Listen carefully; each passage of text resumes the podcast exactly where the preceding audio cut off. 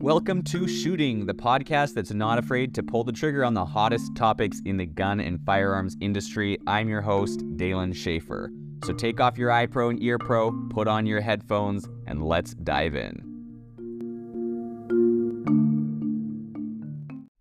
Hello, and welcome to today's podcast on smart guns. Today, we're going to be weighing the pros and cons of smart guns, what they are, if they should exist, and more. We'll also be going over a brand new smart gun that just launched, so definitely stay tuned for that. First, let's define what a smart gun is. A smart gun is a firearm that uses technology to ensure that only authorized users can operate it. There are several different types of smart guns, or even smart guns that use multiple methods. Uh, included in those are biometric sensors, so eye, facial, and fingerprint scanners, radio frequency or RFID, uh, or even some smartphone apps that identify the users, though some of those have some interesting flaws. Smart guns are essentially designed to prevent accidental discharges and to keep guns out of the hands of unauthorized users, whether that be family members, friends, burglars, whoever it may be. So, what are the pros of smart guns? Well, for starters, they could help prevent accidental shootings. Um, this would be stuff like family members or children, every year there are many people who are injured by firearms that are shot accidentally.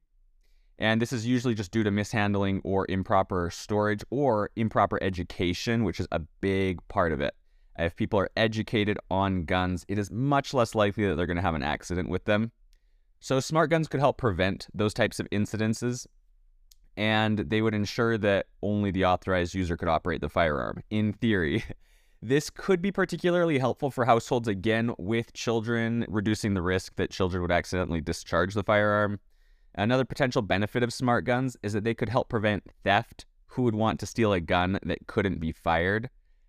it's pretty, you know, self explanatory. It's not of any use except for to the owner. Since smart guns are only operated by authorized user, they would be useless to anybody who stole them which would essentially just reduce the incentive or the value of those guns to thieves and criminals. But there are some major cons, and one of the major concerns is that smart guns could be unreliable. Let's say you had one that was based off of a fingerprint and you had blood on your finger and it couldn't read your fingerprint, you wouldn't be able to use the gun. Or maybe it was done off of your face, but your face was unrecognizable. Maybe you had glasses or a hat on. Then that could kind of negate the effects of the smart gun and make it unusable for yourself as well. So that's one of the big things that people worry about is their reliability. Um, and it's very critical that guns work when you need them. So that's a massive con. Um, and additionally, some people worry that the technology could be hacked or just malfunction, leading to dangerous situations. For example, if it's not a mechanical trigger, what if it were to malfunction or be hacked and fire itself? You know, that's something that people worry about. This is also something that the smart gun companies have thought about extensively. Another concern is that with that much technology in a gun, it would be very expensive. The technology needed to create a smart gun, a smart gun is relatively new, and as a result, the cost of manufacturing these firearms is pretty high. This could make them less accessible to your average gun owner. You know, there's a reason that we have Hi-Points. There's a reason we have budget level guns, and that's so everybody can own a gun. And this would essentially make it so only people who have the money could afford a smart gun just due to the technology inside. As someone who loves guns, I admit I definitely see both sides. I see the benefits of smart guns, but the potential downsides are there as well. Um, technology you know, some would say it's not quite there yet. We have seen a very interesting release into the market that is definitely a step closer.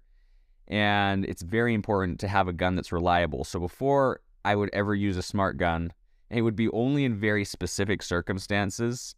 And I would need to see their proof that they work. And I would never give up a real mechanical gun for a smart gun. A smart gun would just be an additional tool, in my opinion. Uh, kind of working off of this, there's a brand new launch made by a company called BioFire. This is something that was reviewed by Ian in Forgotten Weapons. And they're a Colorado based firm. And they have what many are calling the world's first smart gun. You know, there have been many attempts in the past, but this is one that seems to check all those boxes of reliability and just overall, it can do what it's supposed to do.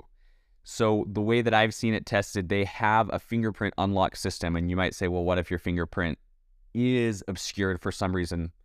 Well, they have a backup or a secondary verification method, which is actually a facial scan. So there's a camera kind of where the back plate of the handgun is, and that scans your face as you lift it in under one second.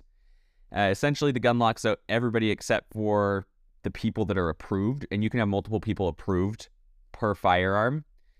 And this would allow families with kids to have a gun staged out on a counter and with no ability for anybody except for the verified user to fire it, or people, maybe families that have somebody with a history of mental illness and they've taken that decision, it could help the family stay protected while keeping those people protected as well from mishandling or misusing the firearms. Overall, talking about price again, the BioFire Smart Gun is going to be selling for $1,500, which is a pretty hefty price point, but not outside of what some guns offer though it has what seems to be the weight and bulkiness of really big guns. Um, so that is a potential downside currently. That will only get better, of course. In conclusion, smart guns are an interesting concept and they do have the potential to be a valuable tool in preventing accidents and keeping guns out of the wrong hands. However, it definitely needs to be proven. They need to become more reliable and more effective and overall just have a period of trial that we know that they work. They do need to get better. And as somebody who loves guns, I love the approach that smart guns are taking to gun safety, but nothing replaces good gun safety education, in my opinion. So it would be important to pair this with gun safety and gun education. But that's sort of a wrap on smart guns and where we are in the industry today. Now, for the part where we need you. In order to grow this podcast, we really need your help. We need two minutes of your time to drop a positive review to keep this Pro 2A podcast going. So before you move on to the next thing that you're going to do or your next podcast, please drop a review and we would be super grateful. We are going to be going over these. So don't forget to follow for next week's episode as well.